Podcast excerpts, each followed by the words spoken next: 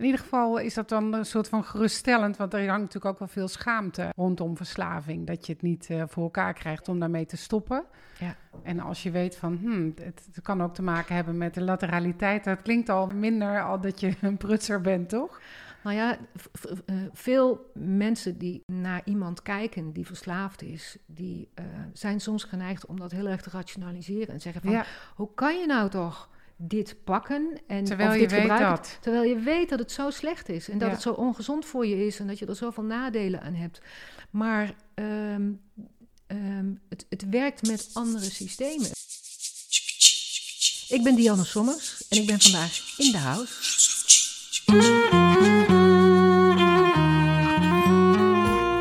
We hebben allemaal wel één of meerdere gewoontes waarvan we weten dat het niet goed voor je is en toch blijf je het doen.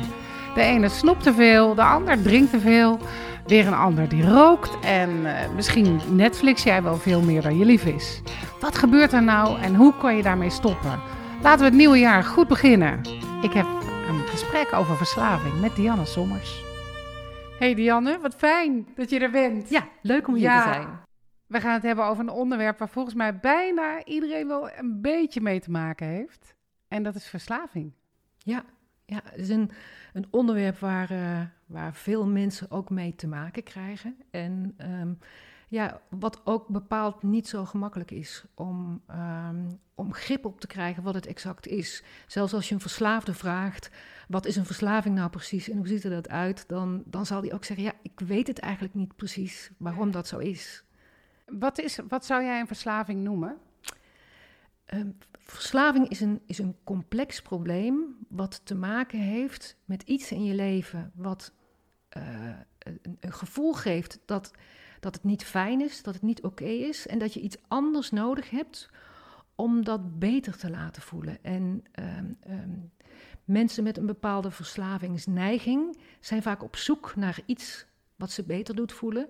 En eh, er zijn een aantal stoffen die op een bepaalde manier invloed hebben op je systeem, eh, op je lijf en op je gemoedstoestand, waardoor je jezelf ehm, meer relaxed voelt, wat meer ontspannen voelt, wat meer comfortabel voelt. En op het moment dat je een fysiek ehm, eh, eh, aspect hebt of een mentaal-emotioneel aspect hebt, wat, ehm, eh, wat die behoefte groter maakt, daardoor kunnen mensen een verslaving gaan ontwikkelen. En dat is iets wat, wat, eh, wat zowel iets kan zijn wat genetisch aangelegd is. Oh ja. Want ze hebben eh, ehm, veel onderzoek natuurlijk gedaan van waarom zijn bepaalde mensen nu verslaafd en waarom zijn anderen niet verslaafd. En bij verslaving blijkt dat er, dat er ook genetisch een bepaalde aanleg kan bestaan, waardoor sommige mensen veel meer gevoelig zijn om verslaafd te worden dan andere mensen. Oké. En ehm, wat heel interessant is vanuit de auriculotherapie, en Ja. dat, is, dat is dat stukje wat, wat, wat ik dan in de praktijk doe, en waar, waardoor we ook eh, gewoon een andere kijk op die verslaving eh, hebben gekregen, is dat, dat bij feitelijk alle verslaafden een probleem in de lateraliteit wordt aangetroffen. Serieus? En lateraliteit, dat is linkshandig of rechtshandig zijn? Nou, dat, dat, is, dat is een aspect dat onze hersenen inderdaad eh, twee, uit twee delen bestaan. Waarbij eh, op het moment dat je iets doet, altijd een, een, een bepaalde voorkeurskant hebt. Die, die, die helften zijn een beetje gelijksoortig opgebouwd. Eh, die, zijn, mm, die lijken heel erg op elkaar, laat ik het zo zeggen. En op het moment dat we wat doen, zoals iets pakken of bewegen of een bepaalde taak verrichten, Ja. dan kiest je lijf voor een bepaalde kant om het te doen. Eh, dus een bepaalde helft om, eh, om dat te doen. En dat, dat, dat uitzicht bijvoorbeeld in rechtshandigheid en linkshandigheid, een bepaalde voorkeur om iets te doen. Bij de meeste rechtshandige mensen zit hun taalcentrum, hun centrum voor, voor logisch nadenken en voor het spreken, dat zit in, in de linker hersenhelft.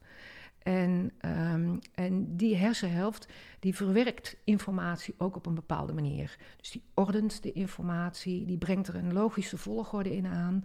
Die zorgt ervoor dat we ehm, de informatie eh, helder kunnen interpreteren en kunnen analyseren, zodat je weet, dit is dit en dat is dat. Mhm. Die uh, andere hersenhelft verwerkt informatie op een meer algemene manier. Dus die plaatst datgene wat binnenkomt in een wat ruimere context. Die kijkt waar heeft het er allemaal nog meer mee te maken? Of waar doet het mij aan denken? En, uh, en wat voel ik daarbij? Wat ervaar ik daarbij? Dus, dus uh, in, in, in, in het dagelijks leven roept men vaak wel.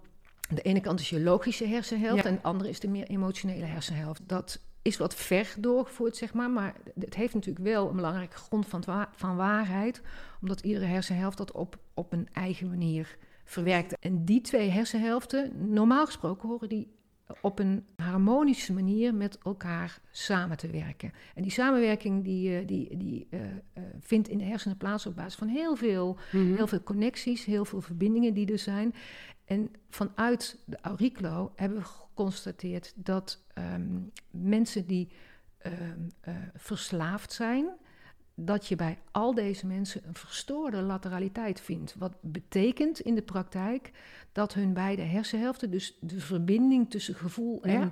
en ratio, zeg maar, dat daar op de een of andere manier een, een, een andersoortige verbinding is, waar ontregeling in plaatsvindt. Wat zouden ze daar nog meer van kunnen merken? Behalve verslaving? Nou, wat, wat, wat uh, het kan tot uitdrukking komen in, in uh, een bepaald soort onhandigheid of ongemakkelijkheid of uh, niet helemaal in sync zijn met, met je omgeving.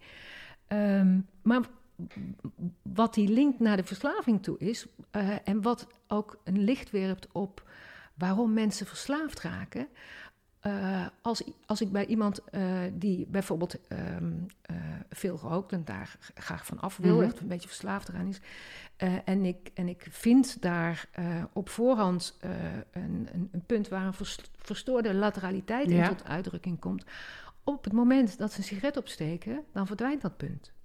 Dan, oh, ja, ja, ja, je, dan, dan lost dus dat verschijnsel van verstoorde lateraliteit lost op. Dus klaarblijkelijk is het zo dat die verslavende substantie in staat is om iemand zich wat meer senang te laten voelen. Dat Ah, ja, iemand meer relaxed raakt, ontspannen raakt en zegt: hé, hey, ik ben weer wat meer in sync met die omgeving. Ik voel me weer wat relaxter, wat ook maakt dat mensen zeggen: als ik die stof pak, dan voel ik me fijn, dan voel ik me lekker. Maar misschien is het goed om uit te leggen dat als je bij ooracupunctuur, auriculotherapie, Mhm. daar zijn de punten die vind je of die zijn actief. Alleen als er iets aan de hand is. Hè? Precies, ja. Dus als, als dat opgelost is, Ja. dan reageert zo'n punt, dan vind je zeg maar dat punt niet meer. Precies. Dus ja. jij zegt dat Ja. als iemand dan een sigaret opsteekt, dan verdwijnt dat punt. Ja, ja. want het, het, eh, ehm, eh, dat is Grappig. een belangrijk verschil van lichaamsacupunctuur met ooracupunctuur. Eh lichaamsacupunctuur, daarin werk je met een systeem wat altijd actief is. Die punten die zijn ook altijd aanwezig, omdat ieder acupunctuurpunt als het ware een soort van energetische plaats is. Waar ehm, het lichaam een soort interface heeft met zijn omgeving. Dus een Ja. soort connectiepunt van de binnenwereld met de buitenwereld. En een acupunctuurpunt is daarin een soort knooppunt waarin eh, het lichaam constant zijn verbinding en connectie met de, de buitenwereld in stand houdt. En zodat we daar een beetje in evenwicht mee blijven. Dus dat acupunctuursysteem is altijd actief Ja. en, en in beweging en eh, een, een, een, een, zeg maar een, een doorlopend systeem waarin eh, energie door die meridianen Ja. stroomt. En daarin is dus de ooracupunctuur als een reflexmechanisme Ah, iets ja, wat heel anders werkt. Een reflexsysteem is als het ware een, een, een soort kleine representatie van je totale systeem. En ehm, daarin verschijnen de punten op het moment dat er wat gaande is. Ideaal gesproken zie je bij ooracupunctuur, als je het oor gaat onderzoeken, dan vind je daar geen punten. Daar zitten ook geen acupunctuurpunten op het oor. Mhm. Het oor, ehm, daar, daar verschijnen de punten op het moment dat er wat gaande is. Dat er, Ja. dat er een, een issue is. En vandaar dat je dus kan vaststellen eh, op het moment dat er, dat, er, dat er sprake is van een bepaalde problematiek, eh, waar het mee te maken kan hebben en ehm, ehm, eh, hoe het lichaam zeg maar eh, uitdrukt wat er precies gaande is, Ja. wat er speelt. En ooracupunctuur of auriculo, jij hebt daar echt hele mooie boeken. Natuurlijk heb ik die in huis. Prachtige boeken over geschreven. In de ooracupunctuur kun je de hele mens behandelen. In, in, eh, in de oorac, via de ooracupunctuur kan Ja. je de hele mens behandelen. Welke- Omdat, omdat in, eh, in dat oor feitelijk je hele lijf zit. Ja, Ja. waanzinnig hè? Ja, Ja, ja. zo leuk. Ja, dat is een, natuurlijk een kenmerk van alle reflexzonetherapieën. Dat, eh, dat in dat kleine deel feitelijk het totaal ligt Ja. opgeslagen. Of je nou via voetreflex werkt, of handreflex, of buikreflex, of gelaatsreflex. Je hebt allerlei ehm, plaatsen waarin die totaliteit op een mooie manier en op een toegankelijke manier vertegenwoordigd is. En waardoor je dus ook via die weg het lichaam kan behandelen. En kan je kort uitleggen waarom ooracupunctuur zo krachtig is? Ik, heb, ik gebruik het aanvullend hè, in behandelingen. Wat ik wel er ideaal aan vind, is als iemand niet goed kan gaan liggen, dan kan je bij het Ja. oor kun je altijd bij. Sommige mensen zijn een beetje angstig voor naalden en dan toch minder angstig voor naalden in het oor. Klopt, ja. Omdat Ja. dat, ja, dat voelt dan toch anders dan in hun lichaam. En wat maakt nou dat ooracupunctuur zo populair is om eh, verslaving te behandelen? Zoals natuurlijk het populaire stoppen met roken. Ik denk dat dat ook eh, te maken heeft met de beginperiode van, eh, eh, van de acupunctuur in Nederland. En een van de eerste zaken waardoor het meer bekend werd, is omdat het zo succesvol was in, eh, in de ondersteuning van het stoppen met roken. En eh, dat is ook de eerste eh, manier waarop het bij veel mensen is binnengekomen. Ehm, en waardoor het ook vooral bekend was als iets zo van: oh ja, als je acupunctuur doet, ja, dan zal het wel om het stoppen met roken zijn. Ja, ja, ja. Ja, dus het is vooral ook hoe het, hoe het is opgestart, ja, denk de ik. tijdgeest. Ja, de tijdsgeest destijds. Ja. Ja. Ja. En hoe ziet dat eruit als je wil stoppen met iets? Maakt het, helpt het bij alle verslavingen? Dus verslavingen aan substanties, maar ook bepaald gedrag? Bijvoorbeeld gamen of mensen die verslaafd zijn aan kopen of seks of wat, waar kan je allemaal niet verslaafd aan zijn? En heel veel dingen. Ja.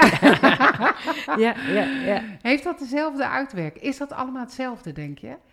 Ehm, nee, het is zeker niet allemaal hetzelfde. Ehm, alhoewel de redenen waarom mensen verslaafd zijn vaak heel individueel zijn.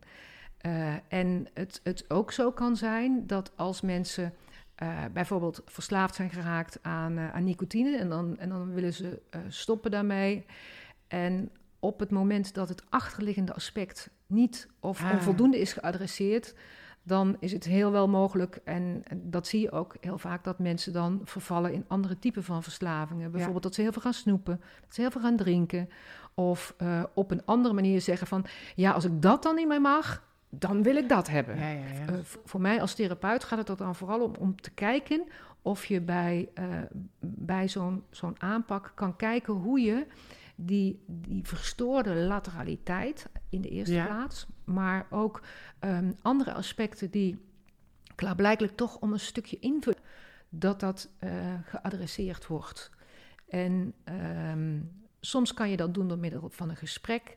Eh, er zijn ook mensen die met, eh, met een verslavingsprobleem uitstekend eh, uit de voeten kunnen met, met een bepaalde psychotherapie of een eh, gesprekstherapie of, of andere vormen van behandeling. Wat eigenlijk essentieel is, is dat mensen iets vinden waarmee dat achterliggende issue eh, wordt gevuld, wordt geadresseerd. En waardoor ze zelf dus in staat zijn om ook op de langere termijn niet te gaan zoeken naar iets wat dat ongemak bij henzelf eh, kan, kan, eh, kan balanceren en weer in evenwicht kan brengen. Welke verslavingen kom je het meeste tegen? Ja, stoppen met roken, denk ik, is hetgeen wat ik. ehm, ja, wat ik, wat ik het allermeest gezien heb, denk ik. Ik denk dat, ik Ja. wel, dat ik wel honderden mensen heb gezien die wilden Oh, ja. stoppen met roken. Ja. En met succes? Ehm, met gemiddeld een goed succes op de korte termijn. Want ik, eh, ik, ik kan het natuurlijk op de lange termijn niet, niet, eh, niet altijd goed monitoren. Ja. Ik vraag mensen altijd om, eh, ehm, eh, eh, zeker in een beginperiode, ehm, eh, naar, naar hun ervaringen en hoe het dan gaat. En om na drie maanden nog een keer terug te bellen hoe het, hoe het dan gaat en hoe het dan is. En ehm, eh, ehm, voor een deel van de mensen gaat het goed. En er zijn ook mensen die terugrapporteren dat het niet goed gaat. Maar statistisch gezien is dat natuurlijk niet goed te rapporteren Ja, wat, dat, wat dat dan is. Maar ehm, er zijn mensen die, eh, eh, die daardoor veel gemakkelijker en beter in staat zijn om het vol te houden om, om te stoppen met die verslavende substantie. Want dat is wel iets wat, wat mensen die dus vaker gestopt zijn, Ja. terugrapporteren, die dus kunnen vergelijken. ja. eh, dat, het, dat het gemakkelijker is als je daar wat ondersteuning en assistentie bij hebt, Ja. eh, dan wanneer je dat niet hebt. Dat is, dat is een, denk ik een belangrijk ding. Ja. Kort over, de, ik wil het straks horen van die behandeling. Die lateraliteit ben ik nog nieuwsgierig naar. Denk je dat dat een resultaat is van de verslaving? Of dat mensen verslaafd raken omdat er een probleem is met hun lateraliteit? Ik denk dat mensen die heel gevoelig zijn voor een verslaving, gemakkelijk last hebben van een verstoorde lateraliteit. En wat zou dan de kip zijn wat het ei? Ja, dat, ehm, eh, ik denk dat we het niet zo kunnen indelen, Ah, maar ja. ik denk dat ze wel heel erg op elkaar eh, inwerken. Ik denk Ah, dat ja. als je een verstoorde lateraliteit hebt, dat je niet per definitie je oplossing in een verslavende substantie hoeft te zoeken. Mhm. Ehm, je kan ook kijken of je dat op een andere manier wil doen. Het kan ook zijn als mensen zich minder gemakkelijk voelen, dat ze bijvoorbeeld eh, gaan zeggen van nou, ik ga maar mediteren of zo. Of ehm, Ja. in hoeverre dat dat misschien ook een verslaving kan zijn. maar, maar goed, daar heb je in ieder geval geen, ehm, geen negatieve hinder van. Daar Precies. knap je van op. Ja. Dus, eh, dus als het dan al een verslaving is, is het een Ja. positieve verslaving. Ehm, maar ja, ik denk dat, dat, eh, dat lateraliteit gewoon een belangrijke rol Ja. speelt binnen, binnen het geheel. Dus, dus het, het feit dat, ehm, dat, er, dat er in je systeem een bepaalde aanleg is, waarin ehm, het, het gevoel om jezelf prettig in je vel te, te voelen, wat, dat, dat dat niet op voorhand al aanwezig is. Je, je, je kan dat ook bij mensen observeren. Sommige mensen zijn van nature relaxed met zichzelf. Ja. En voelen zich oké en, en, ehm, en zijn niet zo snel geneigd om, eh, eh, om, om, om, om, eh, om dingen als problematisch te ervaren. Die, Ja, ja. Die, die zijn zichzelf genoeg, zeg maar. En eh, er zijn ook mensen die altijd het gevoel hebben dat er nog wat anders moet. Dat ze op zoek zijn Mhm. naar, naar iets. Dat er iets veranderen moet in hun leven. Of dat er nog iets aanvulling behoeft. Ehm, dat kan een, een aspect zijn waarin, eh, waarin lateraliteit zich uit. Ehm, dus dus er zijn- ook eh, be- bepaalde klachten waar, ehm, waar, waar, eh, waar je, waarin je bijna altijd lateraliteitsverstoringen zit. B- bepaalde mentaal-emotionele klachten, daar weet ik bij voorbaat al bijna dat er ook een lateraliteitsverstoring Ah, is. ja. Zoals?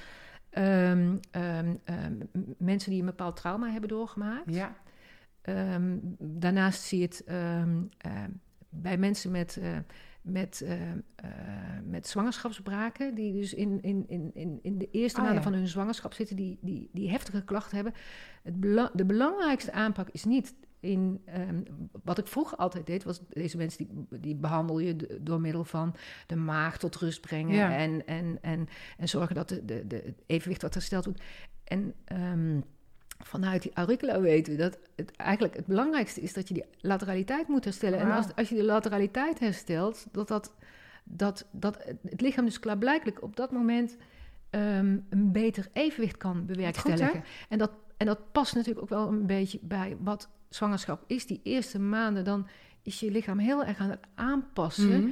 En met name in een, in een bepaalde fase, dan, dan moet je hele, eh, hele systeem, zeg maar, zich voor gaan bereiden op, op die volgende fase waarin eh, eh, het, het lichaam, zeg maar, helemaal ingesteld en gebouwd moet zijn om, om te zorgen dat, dat die foetus goed kan gaan groeien Ja. en helemaal gevoed kan worden. En in die fase kan er een, een, een, een- die zwangerschapsmisselijkheid een grote rol spelen. En en daar blijkt dus die lateraliteit ook een belangrijke Ja. rol te spelen. Dat vond ik ook wel interessant om, Ja. om, dat, om dat als aspect Ja. te zien. Ja, dus het, het, past bij veel meer aspecten. En wat ook een, een bevinding is, is dat ehm, een verstoorde lateraliteit veel meer voorkomt bij linkshandige mensen dan bij rechtshandige mensen. Ja, ja. Dat is ook zo'n bevinding die je tegenkomt.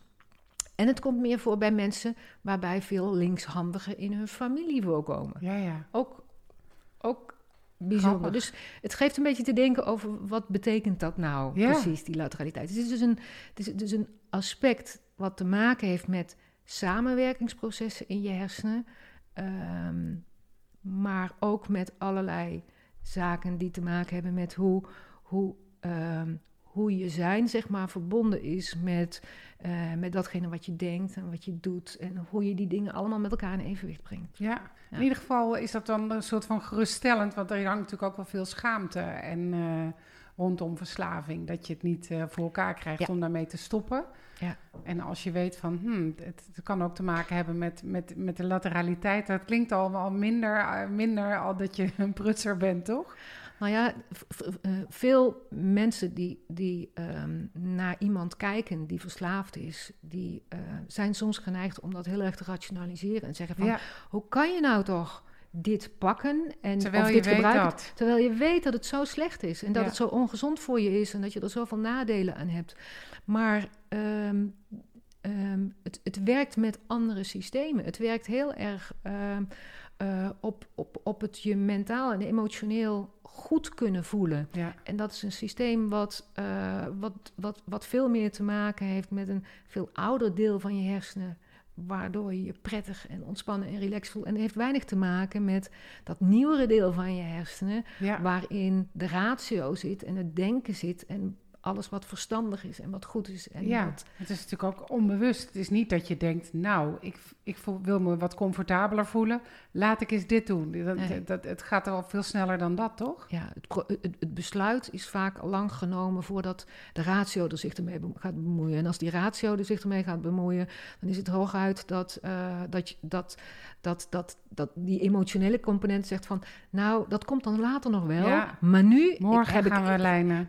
Precies. Nu, nu wil ik eerst even dat Ja. en dan kijk ik straks wel weer hoe ik Ja. dat andere oplos. je kunt jezelf natuurlijk van alles vertellen van, ah, vandaag is niet zo erg. Ja, ja. Nou ja, dat, ik denk dat iedereen dat verschijnsel wel, wel ik kent. ken het heel goed, tuurlijk. Ja. Op allerlei vlakken. Ja, ja, nee, maar dat, dat, dat is ook hoe dat systeem werkt. Het, je emotionele systeem heeft te maken met hoe je je voelt, hoe je dingen ervaart. Ehm, en dat is iets wat toch altijd een belangrijke leidraad in ons leven eh, eh, vormt. In, onze, ons, in het nemen van bepaalde beslissingen, in, eh, in, eh, ehm, in, in de keuzes die je maakt. Daar eh, speelt je emotionele brein, zoals dat heet, Ja. speelt gewoon een veel belangrijkere rol dan het rationele brein. Wij denken altijd dat we heel rationele wezens zijn. Maar in de praktijk blijkt het niet zo Ja, te werken. nee. Bijna alle besluiten gaan eerst via dat emotionele aspect. En dat emotionele aspect neemt het besluit. En de ratio bedenkt er zijn redenen bij waarom het dan toch goed is. Ja. Of waarom, waarom dat emotionele besluit dan toch genomen is. Want morgen ga ik immers toch dat doen. Ja, Of eh, ik kan dat wel, want eh, eh, op een ander moment kan ik toch. wel- Dus je, je, je ratio bedenkt achteraf de redenen eh, waarom je iets gedaan hebt. Dus je rationaliseert feitelijk de besluiten die je al lang op onbewuste manier Ja. genomen hebt. maar als ik dan toch heb besloten van, nou, ik ga ermee stoppen en ik kom naar jou toe. Ja, dat is, een, ja, er dat, dat is een rationeel besluit dan. Ja. Hè? En eh, mensen nemen dat besluit en zeggen van nou, ik ga dat doen. En op het moment dat mensen mij dan opbellen en dan, dan zeg ik van nou, pik gewoon een moment waarop het voor jou goed is eh, om, om dat te doen. Dus bijvoorbeeld op een moment dat je, ehm, dat je even een pauze in je werk hebt... of dat je wat tijd en rust hebt om daar aandacht en energie aan te besteden. Niet op het moment dat je ook nog tijd en Ja, energie ja. aan van alles en nog wat moet Ah, besteden. dat, vind, dat is belangrijk, dat je zegt, oké, ik kies een goede periode uit waarin ik wat kan hebben. Ja, een periode waarin je ook wel overwogen het besluit neemt, ehm, dan ga ik het doen. Waar, waarbij je op voorhand als het ware gaat instellen dat je eh, op dat moment ehm, eh, iets gaat doen waarvan je weet dat is niet makkelijk, maar dat je dan wel de mogelijkheid hebt om alle zeilen bij te zetten. Ja. Om, eh, om het voor jezelf mogelijk te maken dat een voornemen dat niet vanzelf gaat, Ja, waarvan je weet dat is niet zo gemakkelijk, Ja. dat je dat meer ondersteuning kan geven. En wat voor mij dan interessant is eh, als, eh, als, als behandelaar, is dat iemand dan daags van tevoren, als het dan gaat bijvoorbeeld over het stoppen met roken, dat iemand daags van tevoren stopt met, eh, met roken, zodat op het moment dat ik dan iemand zie, dat dan duidelijk is dat het lichaam wat tekort komt. Dus Ja. dan toont het lichaam eh, in eh, bijvoorbeeld die oorpunten, Ja. toont het lichaam van ik wil wat hebben, ik Ja. heb wat nodig, eh, ik kom wat tekort. En daardoor is het voor mij direct inzichtelijk waar, waarvan die Ja. persoon last heeft op het moment dat, dat er een nicotinegebrek is opgetreden. ja. Want, Want- dat is wat jij net uitlegde, dan, dan verschijnt dat punt niet. Eh, Dan, dan verschijnen de, vers- de verschillende punten niet. Ja. Want eh, Ah, als ja. iemand net voor de deur zijn laatste Ja. sigaretje heeft gerookt En iemand die komt zitten en, zegt, en, en ik vraag dan van God, wat zijn dan mogelijke aspecten waarvan je last zou kunnen krijgen? Dan zegt iemand, ja, nu heb ik nergens last van. Als iemand gisteren gestopt is, dan, eh, dan laat het oor mij al een aantal punten zien waar iemand last van heeft. Sommige mensen worden bijvoorbeeld agressief. Sommige mensen die, die, eh, eh, die krijgen een probleem met hun spijsvertering. Sommige mensen kunnen, die worden helemaal geobstipeerd. Andere mensen die, die, die, die, die, die, die, worden heel eenzelvig of, of, of gaan zich heel erg zorgen maken. Of gaan best wel verschillende, ja. uiteenlopende aspecten. Hè? Dat zijn gevolgen of gevoelens. Het zijn, eh, eh, het zijn die zaken die dan boven komen drijven, eh, die, die feitelijk door die verslavende stof een beetje onder de oppervlakte worden gehouden. Dus het zijn sluimerende aspecten Ja, die, die dan naar boven toe komen. En om het welslagen van, van, Ja. van zo'n zo'n stop aspect, om, om, het welslagen van het stoppen zeg maar, mogelijk te maken, ehm, is het dus van belang om datgene te adresseren waar iemand last van krijgt. ja, ja, ja. ja. En je, en je kan een algemene behandeling doen die, eh, eh, die daar eh, op inspeelt, wat ook altijd een, een goede methode is. Je kan, dus je kan het heel algemeen behandelen via een protocol. Ja, dat, dat NADA-protocol bedoel jij? Bijvoorbeeld, dat is één van de protocollen. met rook. Ah ja. Ja, ja maar dat, er, zijn er, er zijn er meer, maar NADA is denk ik het meest bekend. Eh, en en, en zo'n algemeen protocol kan, kan uitstekend werken daarvoor. Maar eh, je kan je voorstellen dat als je het heel specifiek toepast op de persoon, dan kan je ook eh, aansluiten op wat heel individuele problemen zijn waar iemand last van krijgt. Want eh, ehm, wat de ene ervaart is heel anders dan wat de andere ervaart. Ja. Dus in jouw behandelingen gebruik je ook dat, dat standaardprotocol? Of doe je meestal alles op maat? Ik, eh, als iemand individueel eh, Ja. eh, komt, dan, dan is dat altijd een, een individuele behandeling waarbij je aansluit op wat nodig is individueel. Maar ik heb, ik heb ook wel ehm, ehm, in het verleden, bijvoorbeeld toen ik een, ehm, een uitnodiging kreeg van een, van een, van een fabriek. Ehm, eh, om mee te werken aan een soort, soort eh, algemene eh, eh, ehm, een poging om het personeel wat, eh, wat, wat gezonder te laten Ja. leven en, en, en, en daarin mensen te ondersteunen, dan ehm, eh, organiseerden zij een soort, soort nationale stopdag. Oh ja. En en ik werd dan ingevlogen en iedereen die dat wilde kon op dat moment bij mij binnenrollen Ah, ja. om, eh, eh, om een, een, een oorbehandeling te krijgen als ondersteuning om te stoppen met roken. En toen kwamen er op die dag, ik denk dat, dat ik eh, op één dag toen wel 75 mensen behandeld Oeh. heb. En toen heb ik dus gewoon die, dat, pro- dat protocolbehandeling gedaan. Dus dat is een groot voordeel van zo'n protocol. Dat je heel snel kan werken. Mhm. Dat je meerdere mensen gelijktijdig eh, kan, kan zien en, en kan behandelen. Omdat ook een belangrijk aspect van dat NADA-protocol is, is dat je mensen ehm, eh, in basale zin op een aantal manieren ehm, een stuk meer rust geeft en, en een aantal processen in werking zet. Mhm. Waarmee, eh, waarmee je eh, aan de slag kan, zeg maar. Ehm, en en, en daarna gaat iemand gewoon rustig liggen, ontspannen of een Ja. beetje onder, onderuit zitten.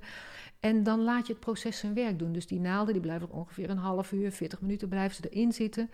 En dan, ehm, dan doet het oor zijn werk, dan doen die naalden hun werk. En ehm, het is een, een protocol wat, wat, wat eh, juist ook, om- omdat het een protocol is, kan het heel goed onderzocht worden. Ja. Eh, wat ook in de praktijk heel goed blijkt te werken. En wat niet alleen dus bij het stoppen met roken wordt ingezet, maar ook op andere momenten waarin, waarin mensen onder druk staan of, of heel erg ontregeld zijn bij een bepaalde gebeurtenis bijvoorbeeld. Ja. Ehm, en eh, eh, bijvoorbeeld in Amerika is, is dat NADA-protocol heel uitgebreid ingezet eh, op 9-11 bij, bij, bij, die, bij die towers in, eh, Ja.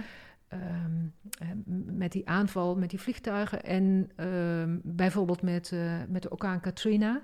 Toen heel veel mensen dakloos zijn geraakt en eh, eh, diverse traumatische ervaringen hebben gehad met eh, be- bepaalde uh, tornado's die in bepaalde staten Ja. hebben huisgehouden. Dus op heel veel fronten hebben ze ook op die manier ervaring opgedaan om mensen in, in sterk ontregelde situaties, zo- zoals stoppen met roken ook iets is wat je ontregelt, zo kan dit soort eh, gebeurtenissen kan je ook heel erg ontregelen. En daar, daar werkt dat ook voor, want die punten die hebben een soort eh, basiskwaliteit in zich om een, eh, een aantal aspecten die, wanneer ze ontregeld gaan, om, de- om je wat beter en wat steviger in je basis Hoeveel te zetten. punten zijn het? Hoeveel naalden krijg je dan in je oor? Het zijn vijf punten Ja. die dan beiderzijds eh, in je oren gezet worden. ja. Dus vijf aan de ene kant, vijf aan de andere kant. En dat, eh, dat betreft een drietal orgaanpunten, Ja. zoals we dat noemen in de Chinese geneeskunde. Een, eh, een, een punt wat, wat, eh, wat, wat te maken heeft met, met ontspanning in algemene zin van, Ja. van het woord. Ehm, eh, en tenslotte een laatste punt wat, wat, wat je zenuwstelsel wat meer kalmeert en tot rust brengt.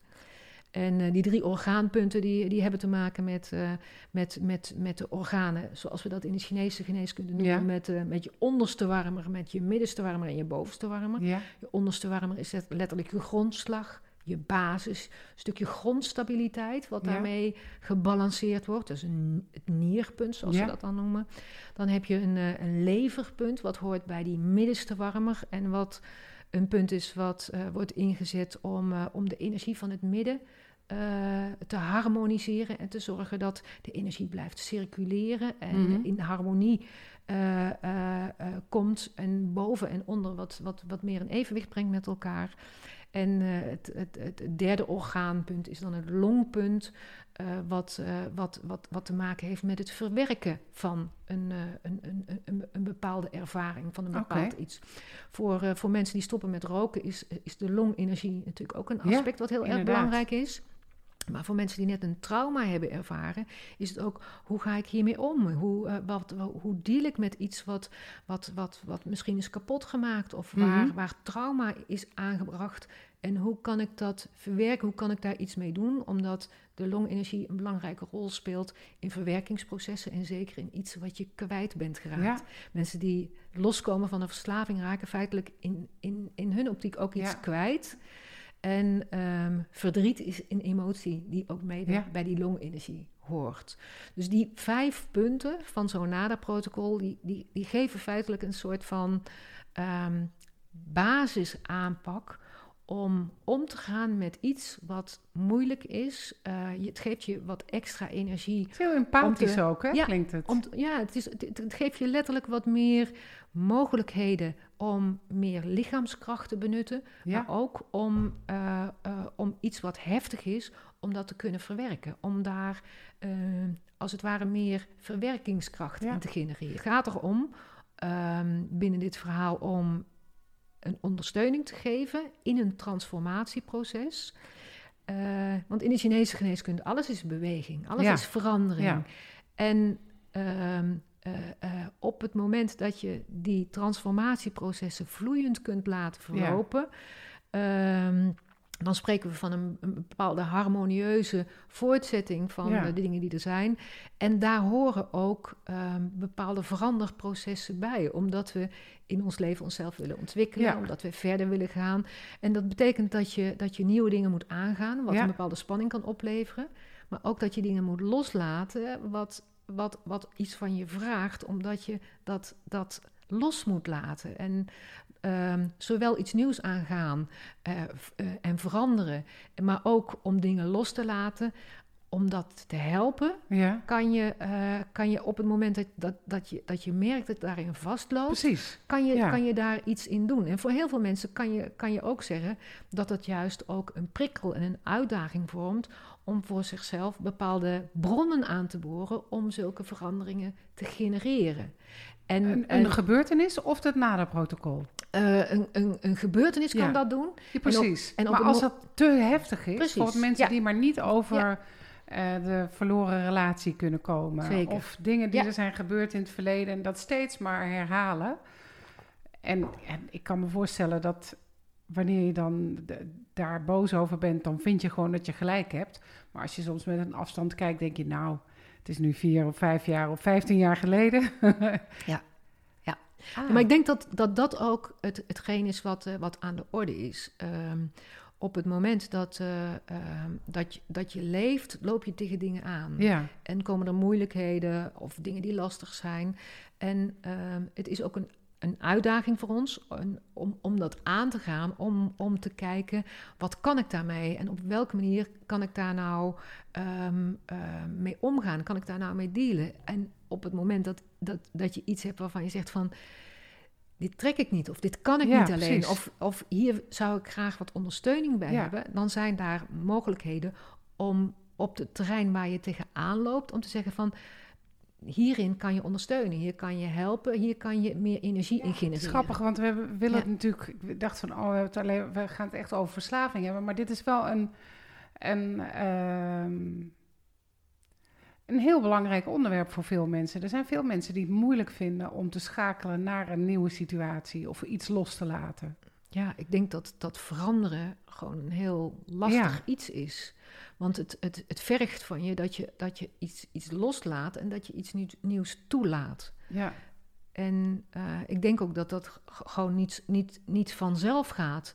Uh, het, het vraagt of je je kan openstellen voor, voor iets nieuws, dat je iets nieuws kan laten binnenkomen. Dus met andere woorden, je, eh, je, je comfortzone waar je, waar je heerlijk fijn jezelf in kan bewegen, daar moet je iets anders laten binnenkomen, wat misschien potentieel ontregelt mhm. of wat iets nieuws van je vraagt, waar je misschien niet zo'n zin in hebt.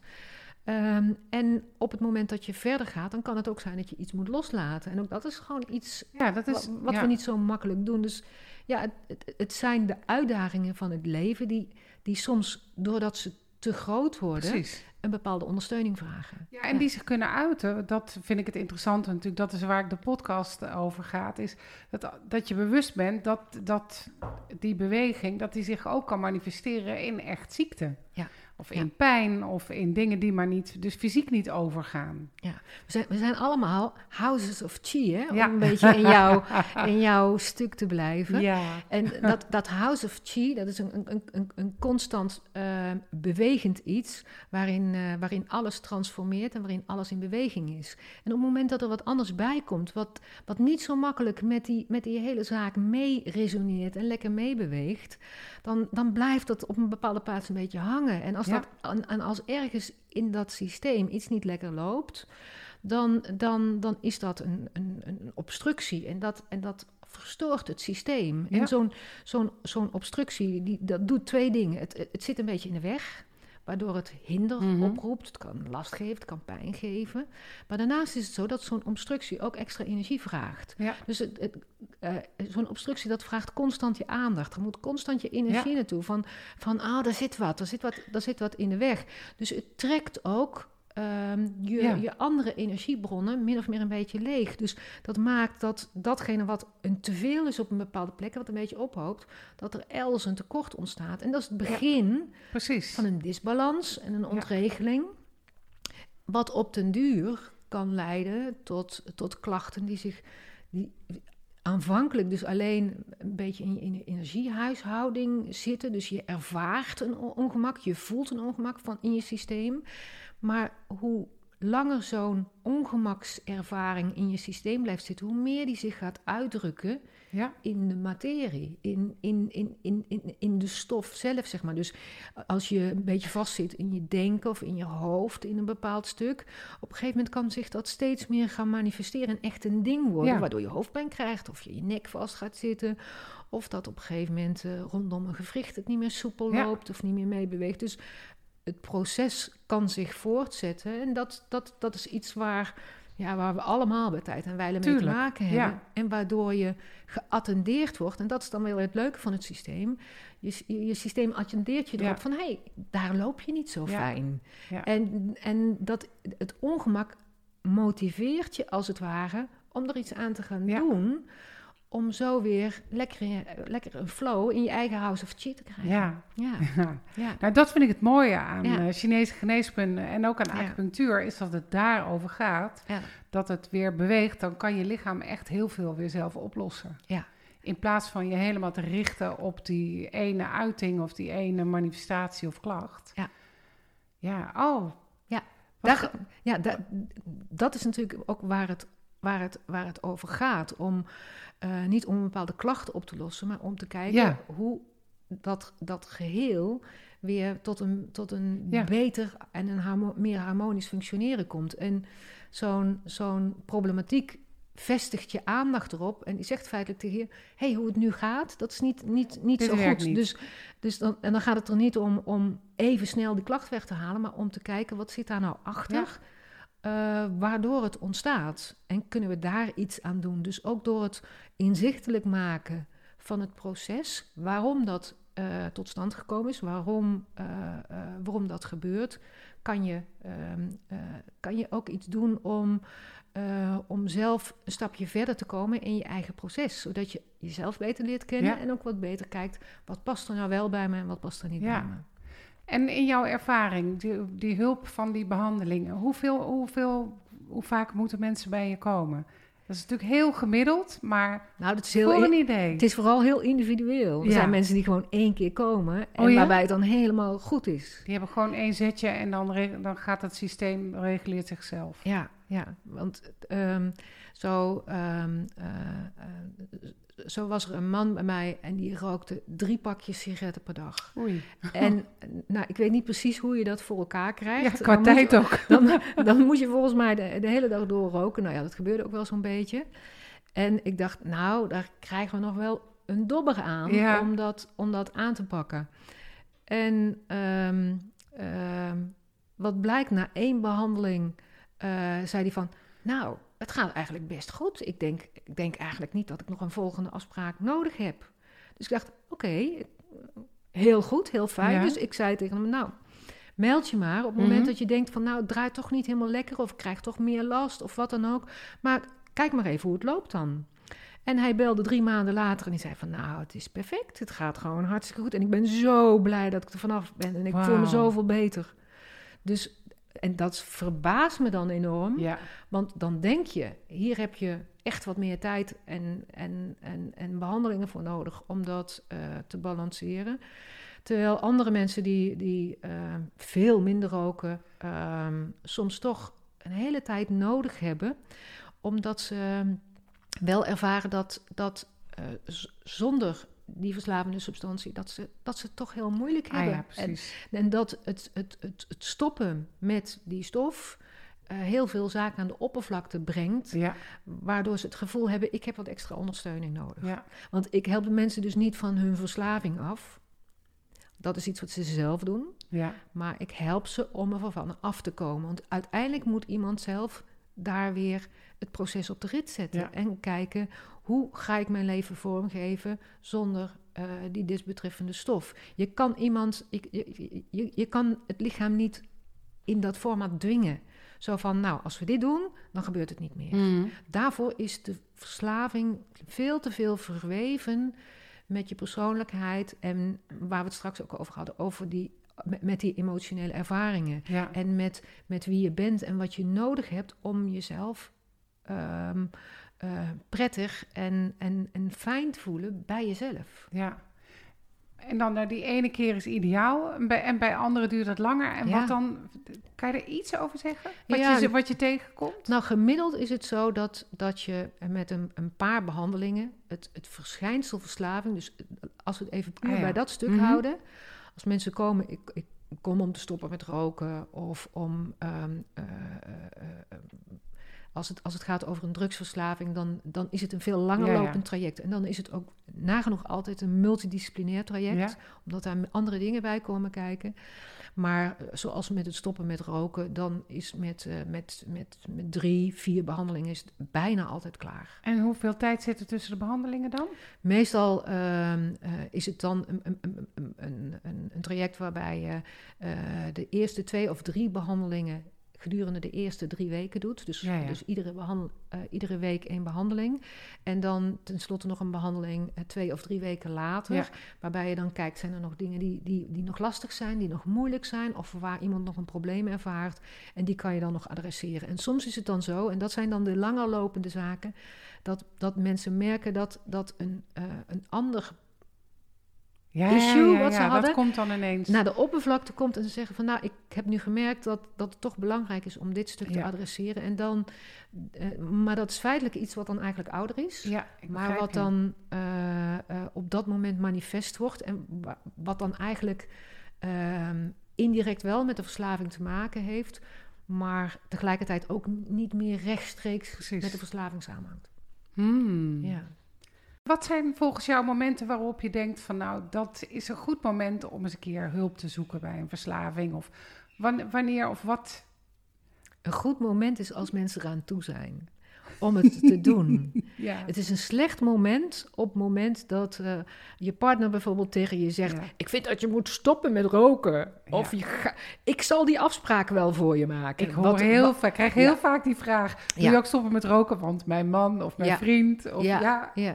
Dus, dus eh, dat vind ik altijd een erg slecht idee. Dus ehm, eh, ik, ehm, eh, er waren dus zelfs mensen die, die dan opbelden voor hun partner. Eh, ik wil graag een afspraak maken voor mijn man en dan, en, of mijn vrouw. En dan, en dan zeg ik altijd van, ehm, laat hem even zelf bellen. Ja, precies. ja. Ja, want ehm, ik denk dat je gewoon zelf ehm, het besluit moet nemen en daar zelf de verantwoordelijkheid voor moet nemen. Ja. Dus je moet het echt zelf doen en je moet het zelf willen. Want stoppen met zo'n verslavende gewoonte is bepaald niet gemakkelijk. Zoals, zoals we eh, daar straks zeiden, eh, je moet breken met, eh, met bepaalde gewoontes die diep geworteld zijn in je emotionele brein. Ja. En waarvan, waarvan de, de, de, de, de voorkeuren en de neigingen ehm, ehm, eh, sterk verbonden zijn met allerlei lichamelijke ja. En, en, en emotio- emotionele factoren. Dus, dus op het moment dat je daarmee stopt, dan krijg je te maken met je lijf en met je geest, die op allerlei manieren gaat protesteren. En daar, eh, daar kan je ratio wel over zeggen van ja, maar dat is beter, dat is gezonder. Dat, eh, dat, dat, eh, eh, je, je kan nu niet meer, of je moet nu niet meer roken, of, of, of niet meer drinken, of wat dan ook. Maar zo werkt Nee. het, je lijf niet. Eh, dus je, je moet er zelf aan toe zijn. Dus je moet, je moet, je moet rationeel eh, op dat moment er heel erg van overtuigd zijn zelf. Dat dat eh, voor jou het beste is. Want op het moment dat, dat dat emotionele brein tegen je gaat spreken. en je ratio zegt op dat moment niet tegen je. ja, maar luister eens, je had het besluit genomen om Mm. het zo te doen. dan ben je, ben je binnen een paar uur weer verkocht. Dan denk Ja. je van, weet je, ach, ja, weet je, ik kan morgen wel onder de tram liggen. Ja, en dan zit ik hier allemaal moeilijk te doen. Dus, dus dat emotionele brein, eh, die- die, weet van allerlei redenen bedenk, de- de, eh, Ja. eh, wa- waardoor je zegt van, nou, ja, maar ik wil dat nou. En de ratio zegt dan vervolgens overheen, oké, nou, ja, dan moeten we het misschien maar een ander moment doen. Ja. Dus dat, je, je moet zelf die overtuiging wel hebben. Ja. En dan, en dan is het daarbij vaak ook van belang om, eh, eh, om de mens als geheel, Ja. dat, die totaliteit te kunnen ondersteunen. Zodat, zodat ehm, eh, lichaam en geest beide op hetzelfde spoor kunnen blijven. Ja. En dat ze elkaar kunnen helpen en kunnen ondersteunen. En op het moment dat je lijf of je emoties echt ontregeld zijn, dan helpt dat Nee. je voornemen niet zo. Dus je, je, je ondersteunt je lijf om het beter mogelijk ma- te maken om het voor elkaar te krijgen. En nog even je omgeving. Misschien ook in hè, vragen om support. Absoluut. Ik, Ja. ik denk dat het heel goed is om je omgeving daarin eh, eh, eh, ook te informeren en te zeggen wat je voornemen is. want het helpt op het moment dat de ogen van de omgeving op je gericht zijn, waardoor je ook niet zo makkelijk. ehm, ehm, eh, op een neutrale manier het, het, eh, het toch gewoon kan doen. Ja. Zonder dat je omgeving zegt van... hé, hey, maar je was toch gestopt? Of Ja. wat dan ook. Dat, dat geeft toch een soort van drempel... En, en, en, en een extra steentje in de rug om het beter vol te houden. Net zo goed als dat het je helpt eh, om, om voor jezelf een moment te kiezen waarop je zegt van nou dan kan ik ook echt alle aandacht en tijd eraan besteden. En niet dat Ja. je alle aandacht en energie aan een crisis op werk wordt gevraagd of zo. Ja. Dus sommige mensen zeggen van nou ik ga stoppen na de vakantie. Ik zou eerder zeggen van overweeg eens om te stoppen op het moment dat je op vakantie gaat. Ah ja. Dat, dat kan een uitdaging lijken, omdat je op je vakantie eigenlijk wil ontspannen en wil Ja. relaxen. En dat je zegt van nou, dan wil ik er nog even, even van genieten. Maar tegelijkertijd is het een moment waarop je ook al relaxed en ontspannen kan zijn om andere redenen. Ja. Dus met andere woorden, die hersenhelften, die samenwerking, die ontspanning, jezelf senang voelen, werkt op dat moment vanuit de omgeving ook al mee. Ja. Dus het maakt het beter mogelijk om op dat moment een stukje van die gewoonte al in te sluiten. Om het op dat moment al, al, al fysiek beter mogelijk te maken om het zonder die verslavende substantie te doen. Dus ik geef dat altijd mee als een overweging. Overdenk dat advies. eens. Ja, Ja, Dus- tip. dus da- daarin... Maar iedereen moet het op zijn eigen manier Ja. invullen. En dat is ook een ding, eh, denk erover na op voorhand. Van hoe ga ik het doen? Hoe ga ik het invullen? Ja. Hoe ga ik het doen op bepaalde momenten die moeilijk zijn? Ja. Bijvoorbeeld, hoe ga ik het doen op een feestje? Ga ik me daar tegen wapenen? Of ga ik de eerste paar weken niet naar een feestje? Ja. Hoe ga ik het doen bij mijn eerste pauze? Bij mijn kopje koffie? In plaats van een koffie- kopje koffie kan je ook zeggen van ik drink, ik drink de eerste week geen kopje koffie, maar ik drink een jus. Dan heb ik niet Ja. iets wat ik mis, maar dan heb ik een nieuwe gewoonte. ja. Wat goed, ja. Dus dat zijn dingen die je voor jezelf zou kunnen bedenken en overwegen, waardoor, het, ehm, waardoor je beter in staat bent om het vol te houden Ja. en vast te houden. Dankjewel. Graag gedaan. Was leuk? Ja, vond ik ook.